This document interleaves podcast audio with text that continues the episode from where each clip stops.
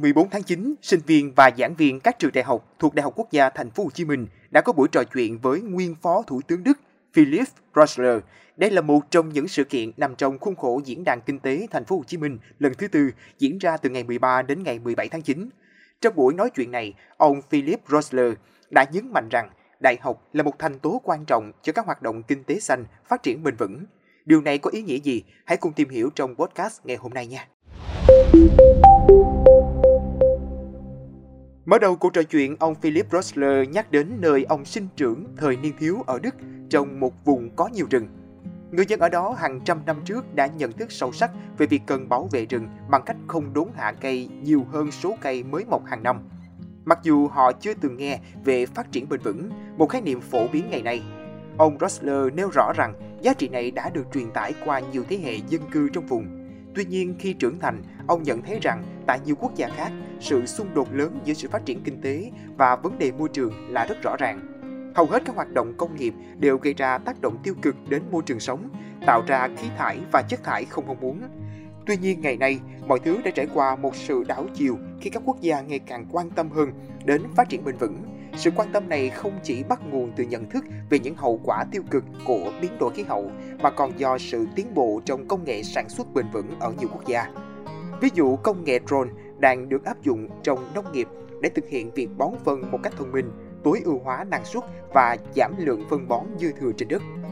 Tương tự, các công nghệ tưới tiêu hiện đại ngày nay ngày càng hiệu quả trong việc quản lý nguồn nước cho cây trồng. Theo quan điểm của ông, công nghệ và quá trình số hóa đã tạo ra điều kiện thuận lợi cho con người để đạt được sự cân bằng giữa phát triển kinh tế và bảo vệ môi trường. Nhờ vào những tiến bộ này, khái niệm kinh tế xanh không chỉ còn là một vấn đề quốc gia mà còn trở thành một phần không thể thiếu trong cuộc sống hàng ngày của mọi người. Nguyên Phó Thủ tướng Đức đã đánh giá rằng đại học đóng một vai trò quan trọng trong định hình sự thành công của phát triển bền vững. Theo ông, hiện nay khái niệm về đại học đã trải qua sự biến đổi, không còn giới hạn chỉ trong việc truyền đạt kiến thức truyền thống. Ông chia sẻ quan điểm, đại học phải trở thành nơi sinh ra các ý tưởng và kiến thức mới, và những ý tưởng này phải mang lại ích lợi và gia tăng giá trị cho xã hội. Ông đã so sánh mỗi trường đại học như một trung tâm đổi mới sáng tạo, có tài nguyên tri thức để tạo ra các công nghệ mới.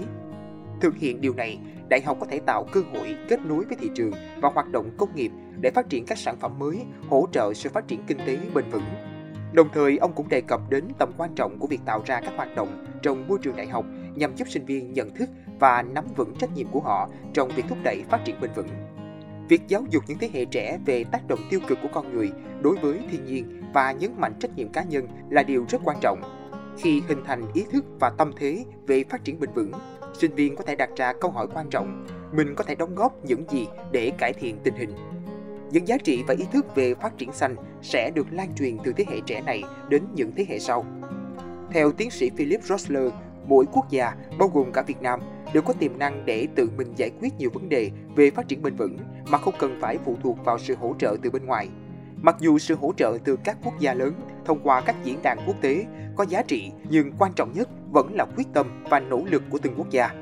Điều quan trọng là xác định và ưu tiên các vấn đề cụ thể, sau đó bắt tay vào giải quyết chúng. Ví dụ, vấn đề rác thải nhựa trên biển là một thách thức đối với Việt Nam và nước này hoàn toàn có khả năng tìm ra những giải pháp thực tế để giảm thiểu nguồn rác thải này từ đất liền. Theo ông Philip Rosler, chúng ta không thể chờ đợi sự giúp đỡ từ người khác bởi giải pháp luôn nằm trong tay chúng ta. Cảm ơn các bạn đã lắng nghe số podcast này. Đừng quên theo dõi để tiếp tục đồng hành cùng podcast Báo Tuổi Trẻ trong những tập phát sóng lần sau. Xin chào tạm biệt và hẹn gặp lại.